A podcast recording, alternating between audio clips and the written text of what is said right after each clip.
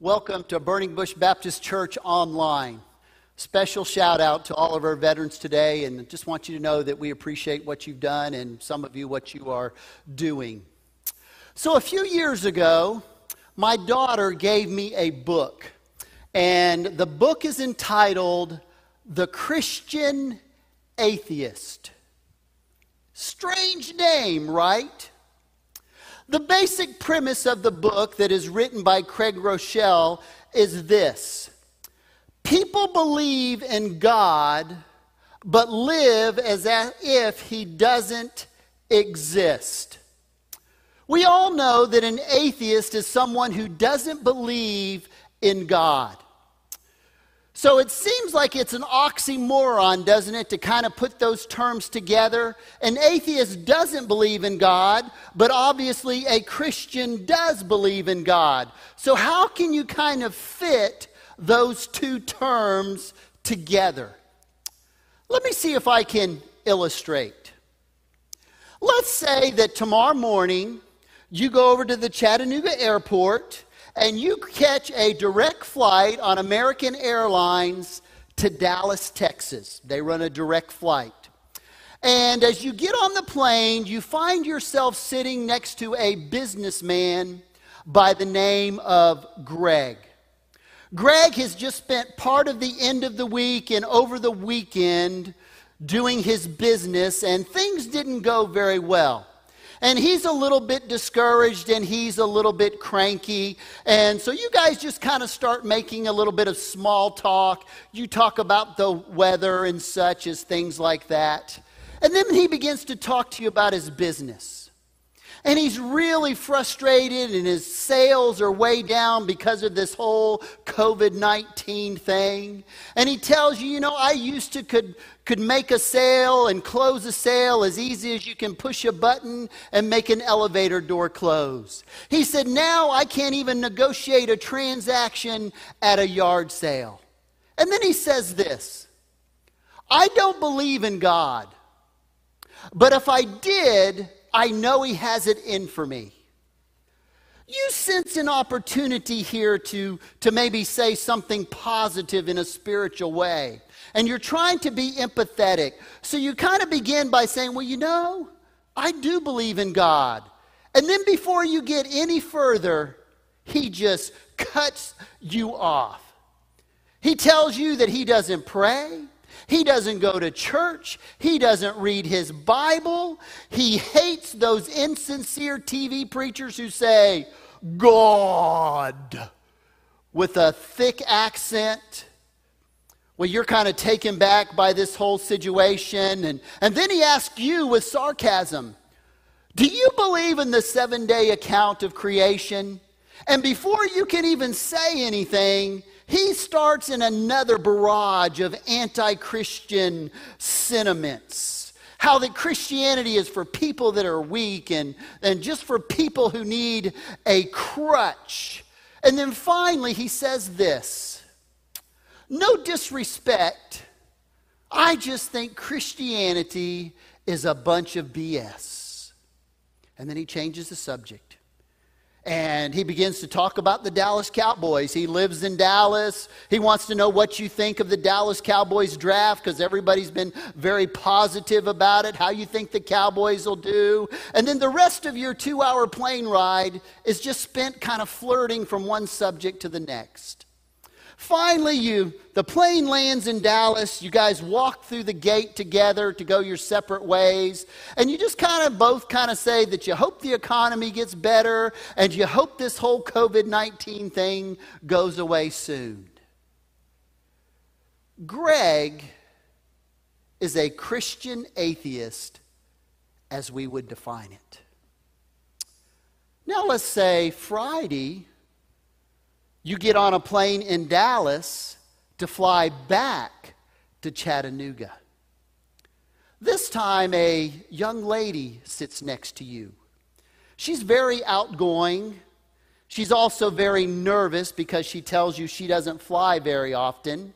She's very chatty and she tells you that she is headed to Chattanooga to attend a friend's wedding. She's kind of bummed out about it a little bit because she says it was really going to be a big event, and now this COVID 19 thing has happened, and it's really just scaled everything back. But at least they're going to get married. And then, just because I guess she's nervous, she just starts chatting about all kinds of stuff to you. She talks to you about the difficulties that she has with her live in boyfriend who doesn't want to marry her. Then she kind of talks a little bit about her frustrations with her divorced parents, and just kind of randomly, she mentions that she always has trouble balancing her checkbook, and she's just chatting away when all of a sudden she pauses. And she's looking down at your wrist, and she notices that you have this leather bracelet kind of thing on that has a, the universal fish symbol for Christianity. And she says, are you a Christian? As she looks at your bracelet and kind of points at it. And you say yes. And apparently, this gives her permission to kind of tell you about her spiritual journey. She says, You know, I accepted Jesus Christ when I was 15 years old at a youth camp.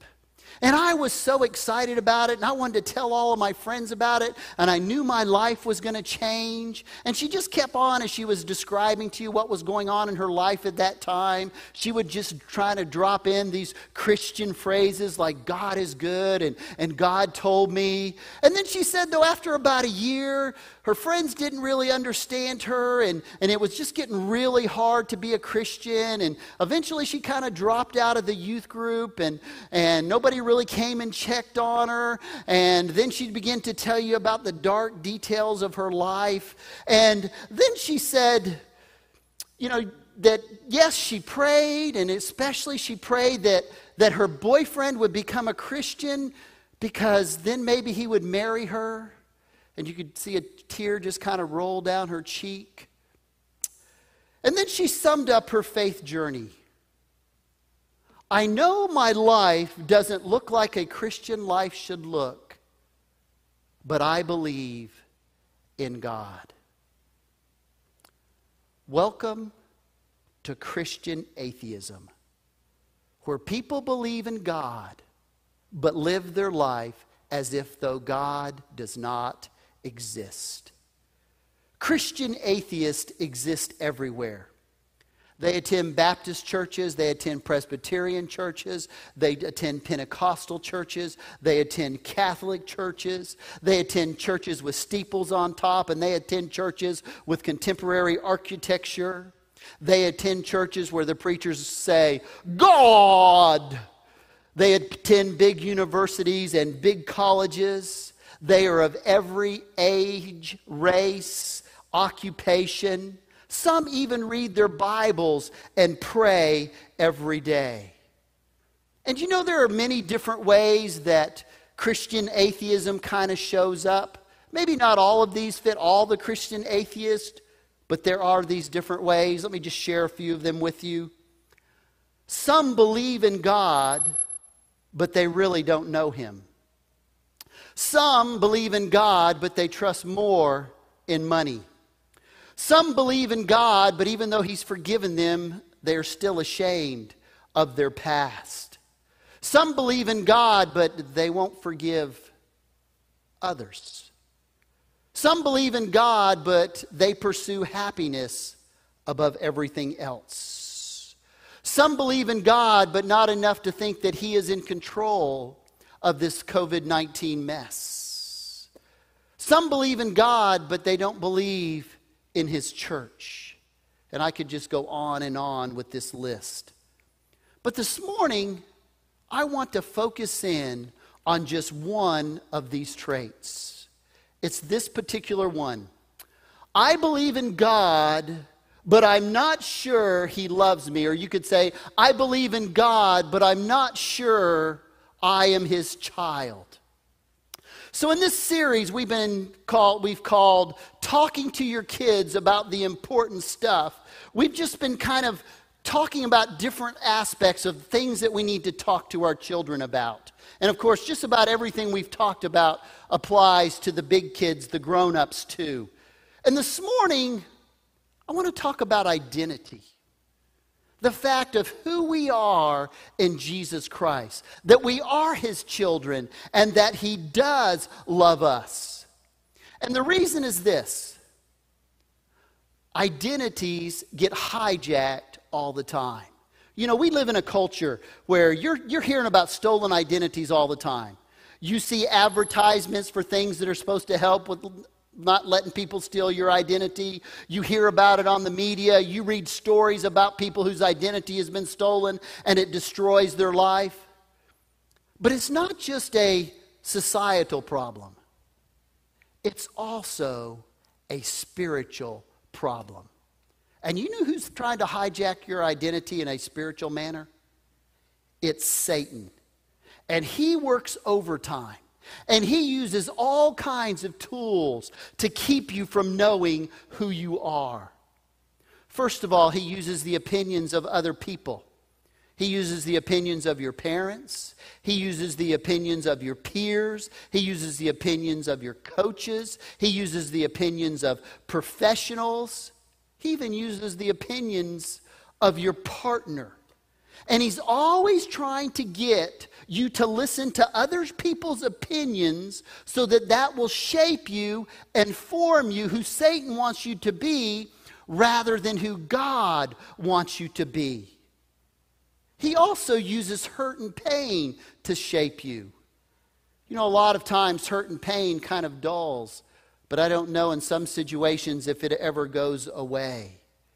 And so he uses that. He starts in one area and he just kind of moves it through your life, and it can profoundly affect your identity. He also uses media. And certainly in the day and age that we live, he uses social media because we're always comparing ourselves, right? We look at social media and we look at their what seems to be perfect life, right? Why can't I have that? Why can't I go to that place? Why can't I be that pretty? Why can't I do what they're doing? And so there's this that that comparing kind of thing and you feel like that you're being left out. Satan uses anything he can to mess up your identity. He suggests thoughts in your mind which we often refer refer to as temptations and he says stuff to you. But do you know what the number one way is that I believe that Satan hijacks your identity. This is what he does. He keeps you from discovering your true identity in Jesus Christ. And he gets you to believe lies about yourself that you tell yourself. And you lie to yourself all the time. You tell yourself that certain things are good and certain things are bad. But here's the thing you are not really a very good judge of yourself. Because none of us can be objective when it comes to looking at ourselves. I mean, obviously, we're all very interested in ourselves, but we tell ourselves, like, I'm uncoordinated, I'm dumb, I'm not pretty, I'm not handsome, I don't have the things that they have. And you're just always talking to yourself. And there's this constant stream that just is always flowing through our mind. I mean, right now, there's a stream going through your mind. And this is what it's saying. It's what Pastor Dennis is saying this morning. Is it important enough for me to listen to him? I mean, that's exactly what you're thinking. Do I need to switch channels? Do I need to play with my video games or something? That's going through your mind right now. Some of you probably already even had thoughts like, I'm getting hungry. See, there's that stream, and it's just always going through your mind, and it's always talking to you. So, how do we know who we are?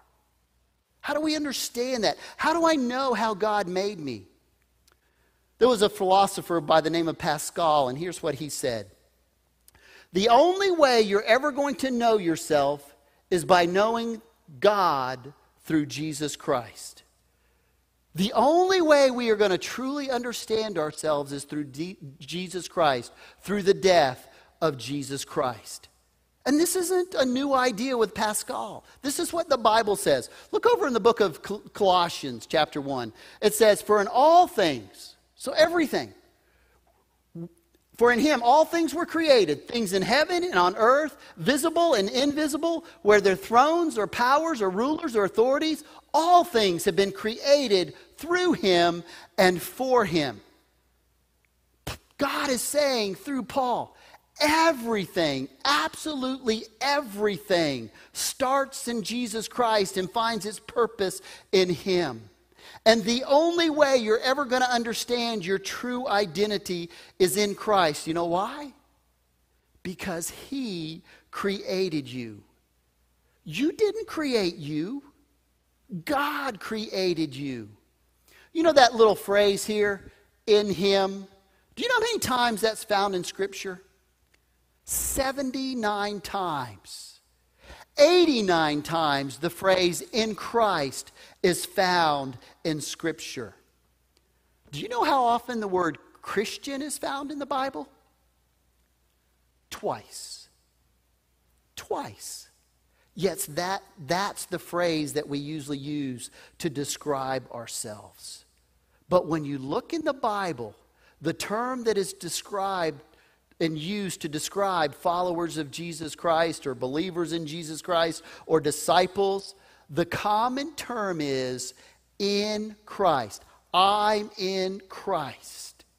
Now, we don't have time to go through the, the 168 passages, I guess it would be, if we looked at them all. But I just want to kind of hunker down today in one particular passage, and it's Ephesians chapter 1, verses 3 through 8. And as I read this passage this morning, I want you to notice all the verbs, all the things that God has done for us. Just follow along with me here on the screen. All praise to God, the Father of our Lord Jesus Christ. So he starts off with this prayer who has, here's one, blessed us with every spiritual blessing in the heavenly realms because we are united with Christ. Even before he made the world, verse 4 begins, God loved us and chose us in Christ to be holy and without fault in his eyes. God decided in advance, here's another one, to adopt us into his own family by bringing himself to himself through Jesus Christ. This is what he wanted to do, and it gave him great pleasure. And then it continues on. So we praise God for the glorious grace. And here's another verb He has poured out on us who belong to his dear Son. He is so rich in kindness and grace that he purchased our freedom with the blood of his Son. Notice something else and forgave our sin. And then he closes out He has showered us, his kindness on us, along with all wisdom and understanding. You read that passage, it's like, wow. It's like the Christian's birth certificate. It tells all about who we are. It's like taking one of those DNA tests that you can mail off and find out all about you. It's like that. Tells you all about who you are. And you can tell that Paul thinks this is awesome too. Because in the first two verses, he just kind of gives this introduction. And then in verse 3, he just kind of launches into this with all praise to God. And it's a prayer. It, it is really what we would call a doxology today. And it's like all praise to God. And it's like he's saying, I can't help but praise God because of all these things that He's done for me. Because all the things I'm about to tell you is why I'm praising God, He says. And this morning, we're just going to focus in on three of those phrases I'm chosen, I'm loved, and I'm adopted. I'm chosen by God, I'm loved by God, and I'm adopted by God.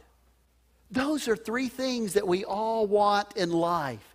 We all want to be chosen, we all want to be loved, and we all want to be accepted. That's another way of, of saying adopted there. And we already are. And here's a key to this. Verse 4 starts out with the phrase, before the world began. You see, this is like the knockout punch for Paul. He's saying, God had designed this whole entire thing before he even created the world. God chose me. God loved me. God adopted me before the world started. We all know how much it, how, how, wonderful it feels when somebody likes you, when somebody loves you, when somebody cares about you. But can you just just think for a moment? Just imagine because this is so true that God, the God of the universe, the creator of the universe loved me before he created anything else. That's an incredible thought. And Paul, it's like you can just tell he's overwhelmed with this thought. I mean, that God designed the world and, and thought about Paul and thought about all of us before he even made the world. And so Paul starts in verse 3, and I didn't read it all, but he rolls right along through verse 14 without a single period in the entire Greek text. It's 202 words. Now, I can't speak for anybody else that's watching this morning, but if I would have written a sentence in college, high school, grad school, or whatever, 202 words, my English teachers would have covered that thing in red ink. They would have put run on sentence, run on sentence, run on sentence.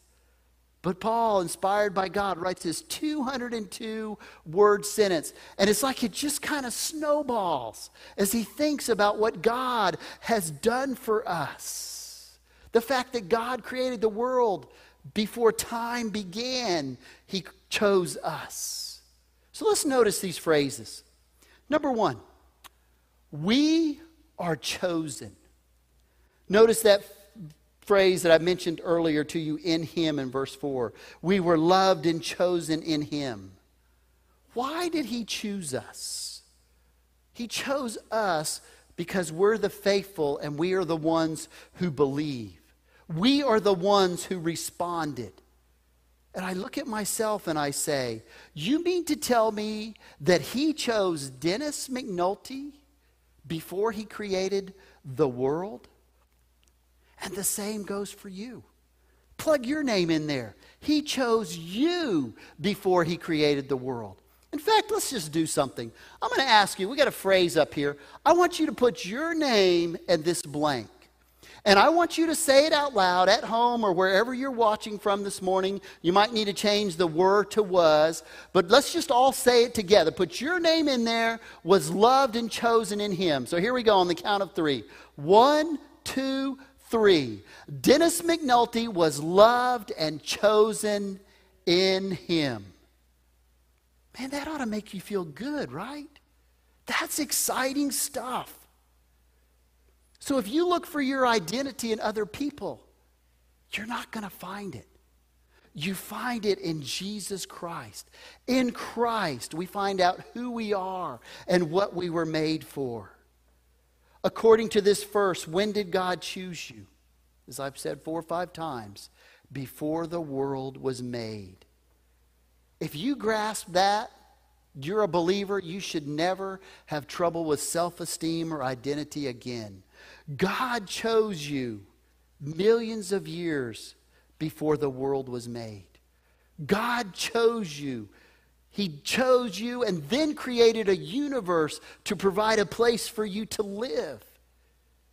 He chose you before He made the first tree, before He made the first ocean, before He made any rocks that exist. He chose you. You know, I've been blessed to uh, visit a lot of places in the United States, some, some very pretty places. When I was younger, my dad was in the Air Force, so did a lot of traveling then and been fortunate to travel some as an adult. And I've been to some beautiful places. I've been to beaches on both oceans. I've been to the Adirondacks, spent some time up there when I was younger. I've been to the Smokies. I've been to Hawaii, uh, Yellowstone, and, and, and the, list, the list could go on. Just, just gorgeous places. You know, a few years ago, I got to visit Yellowstone for the first time, and as you know, it's kind of a geological cornucopia.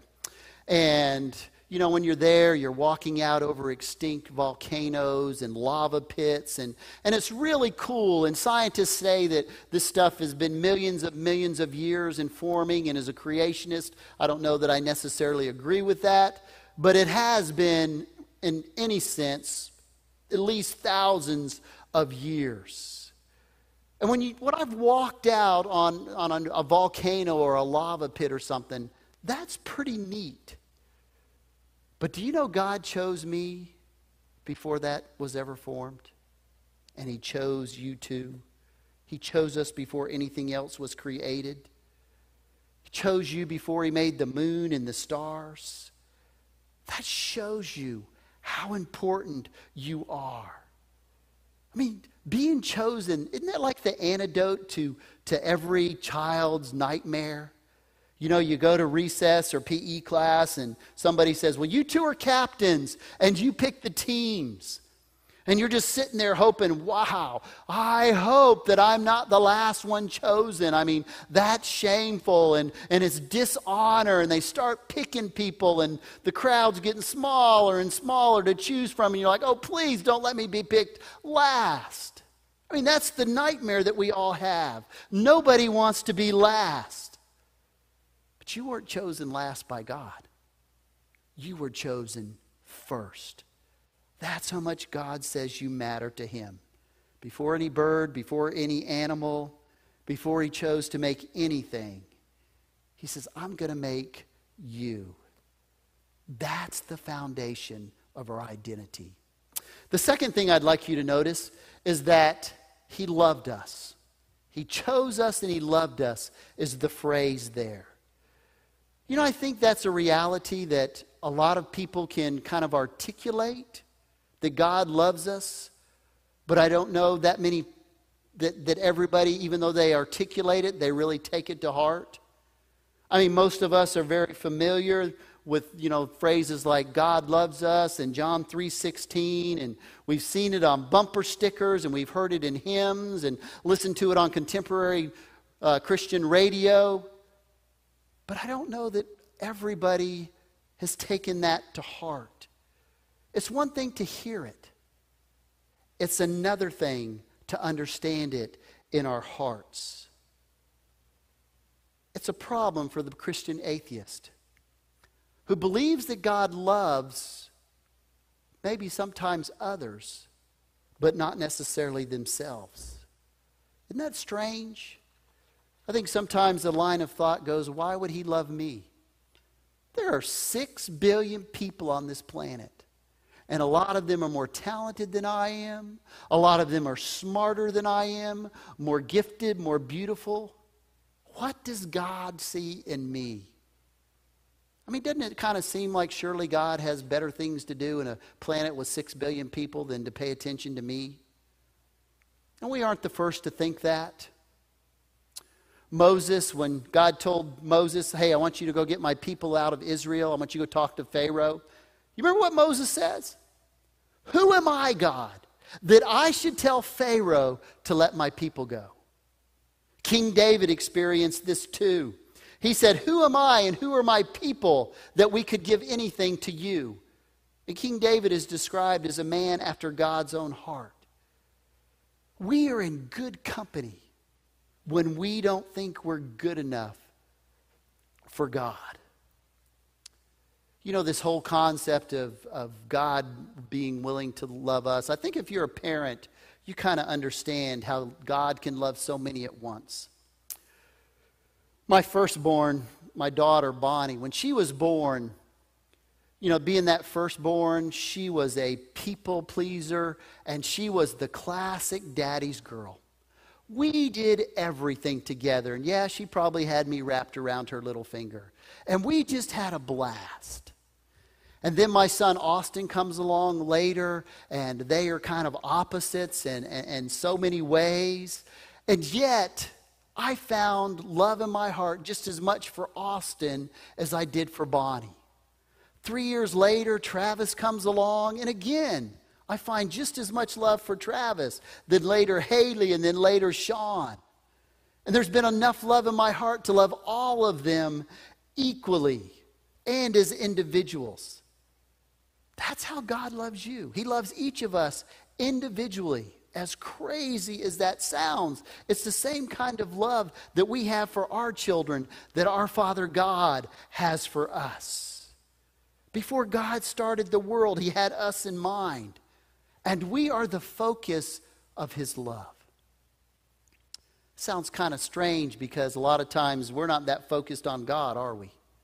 But He is always focused on us. There's never a time He's not focused on us. He knows our highs, He knows our lows. He knows our joy, and He knows our sadness. He's always focused on us. You might say, well, is there ever a time God doesn't focus on us? Listen to Romans chapter 8. He says, I am convinced that what? Nothing can ever separate us from God's love. Nothing. Neither death nor life. And he goes on to start describing it. Neither angels nor demons. Neither our fears for today nor our worries about tomorrow. Not even the powers of hell can separate us from God's love. He continues on in verse 39. No power in the sky above or in the earth below. Indeed, nothing in all creation will ever be able to what? Separate us from the love of God that is revealed in Christ Jesus our Lord. Nothing. And why can we not be separated from the love of God? Two things. For one, it's eternal. And secondly, it's unconditional. God doesn't say to us, I'll love you if. God doesn't say to you, I'll love you because. Those are conditional. God's love is unconditional. He says, I love you, period. I love you in spite of the fact that you don't always love me. Because God is love. God's love for you is based on who He is, not what you do. It's not based on your performance, it's based on His character. You can't make God stop loving you. It's unconditional, it's consistent. You never have to wake up in the morning and wonder, does God still love me because of what I did last night? You don't have to ask that question because his love is unconditional. It's not fickle, it's not unpredictable. God doesn't give you a hug one day and then the next day slug you. That's not how God works. You never need to ask, Will God love me? He always will. You know, we kind of get ourselves in trouble when we begin to doubt God's love. I think sometimes we've been trained to think of, of love as something kind of conditional and temporary. It's like the young girl who, who got a picture of herself, she framed it, and she gave it to her boyfriend. And on the back side of it, she wrote this little note. She said, I love you more than love itself. I am yours forever. Love always, Ashley. But her unconditional commitment kind of had a postscript down at the bottom. It said, P.S. If we ever break up, I want my picture back because it's the only one I have. And you know, that concept kind of extends into adulthood too. I've sat down with couples and listened to wives lifelessly and listlessly say, I don't love him anymore. God's love is different. It never goes away. You can't be separated from it. You can't make God love you more, and you can't make him love you less. He just loves you, period. And anytime you doubt God's love and you start thinking, well, I know more about God, I know more about what to do with my life than He does, how's that working out for you? No depression, no frustration, no discouragement in your life? Working out pretty good for you? Probably not. We always get into trouble when we doubt God's love and when we doubt God's wisdom. But here's more. Here's the third one. Not only are we loved by God and chosen by God, the third one is this we are also accepted by God. Over in verse 5, the next verse from the verses we were looking at earlier, it said, God decided in advance to adopt us into his own family by bringing us to himself through Jesus Christ. God adopts us to himself. Do you realize what that means? Do you realize the impact of that statement? God doesn't say, you know what? You can be a subject in my kingdom. He doesn't say, You can be a servant in my kingdom. He doesn't say, Okay, you can be a friend. I mean, all that would be nice. But he doesn't say that. You're my servants, but you're just not servants. You are also what? My sons. That's our, we're his sons. That draws us as close to him as possible.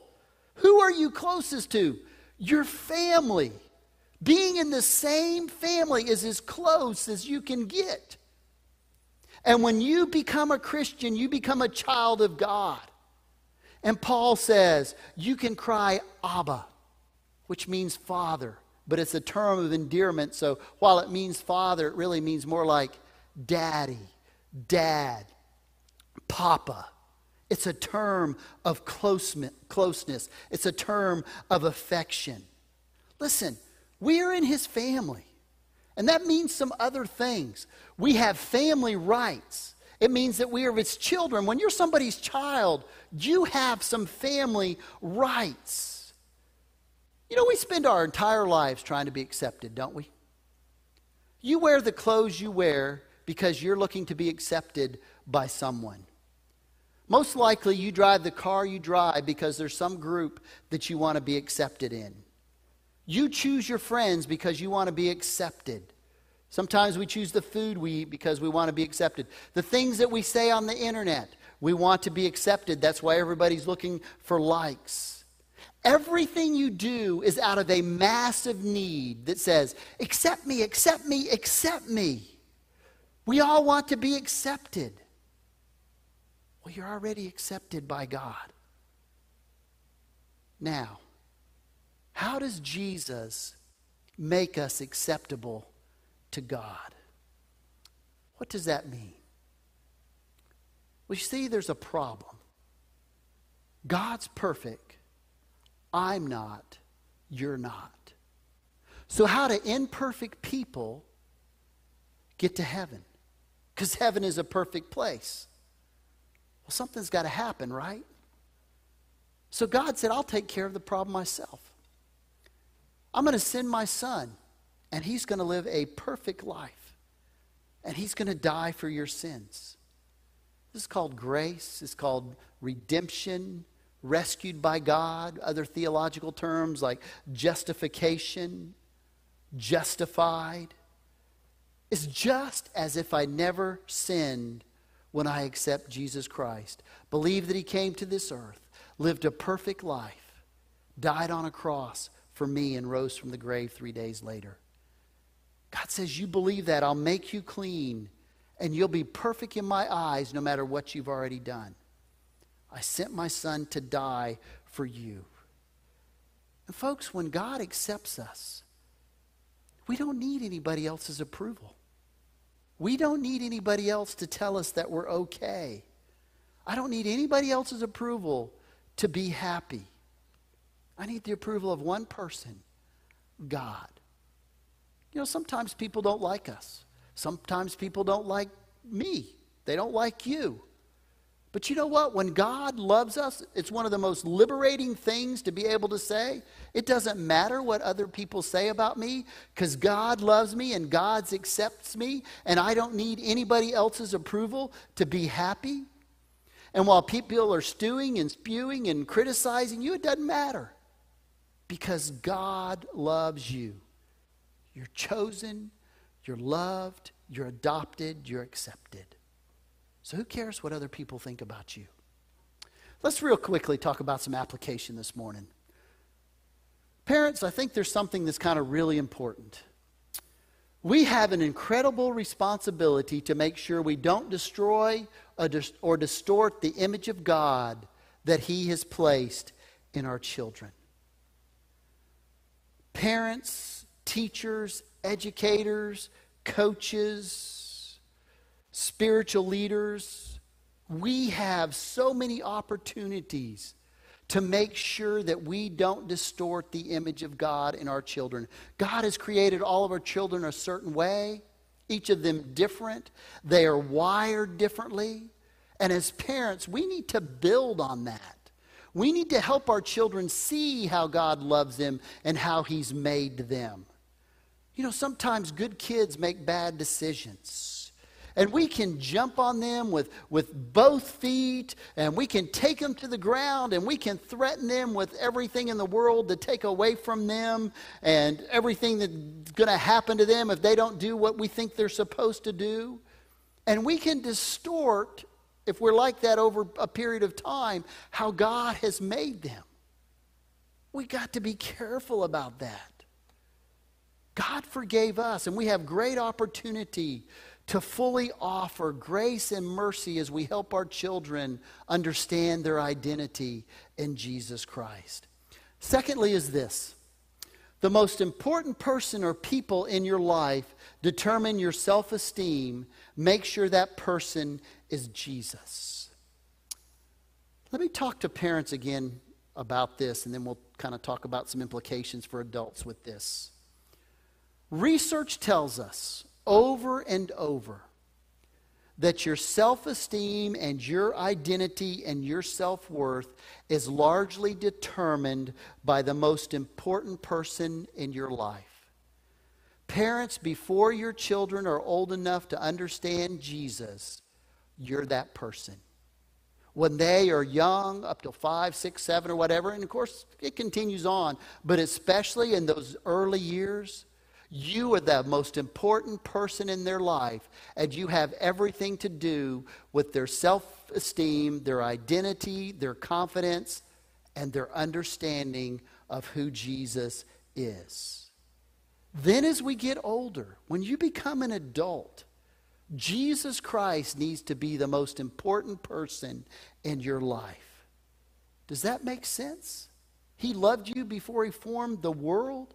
You're chosen, you're forgiven, you're accepted, you're loved, you're valuable, you're forgiven, you're priceless. He loves you even when you mess up.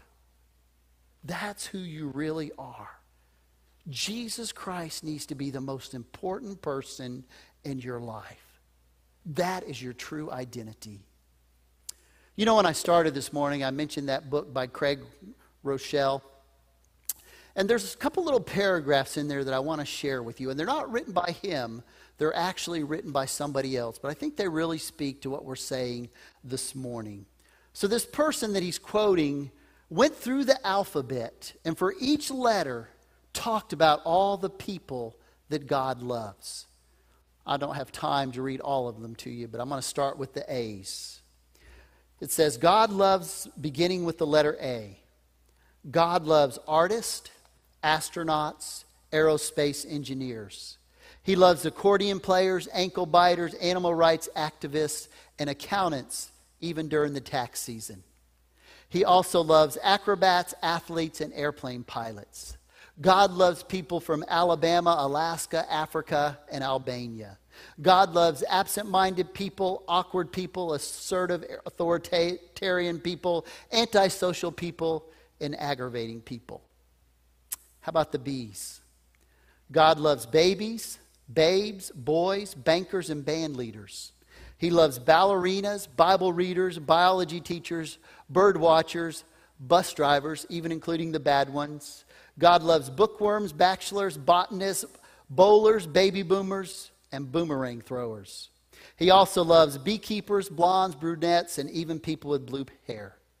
God loves bores, the beat up, the burned out. God loves bosses, braggarts, bag ladies, bartenders, brats, people with braces, bushmen, and even Baptists. In short, there's nothing we can do to earn God's love. He loves us and gave his son for us.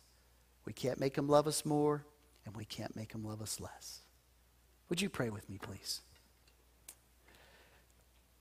Heavenly Father, we come to you today and Father, we thank you for such an encouraging passage and you can just sense Paul's excitement as he writes these 202 words and he just kind of talks about our Christian DNA, all the things that God has done for us. Father, thank you for loving us. Thank you for loving us unconditionally. Father, I just pray this morning if there's anybody that is tuning in today, and Father, there's never been a time in their life where they fully understood your love, I just pray that you'll be real to them today. I pray that you might help them to make that uh, decision, or Father, to contact somebody they know that uh, has made it before. Father, give them clarity. Help them to reach out, whatever way that looks like. Father, thank you for choosing us, loving us, adopting us. Pray all these things in Jesus' name.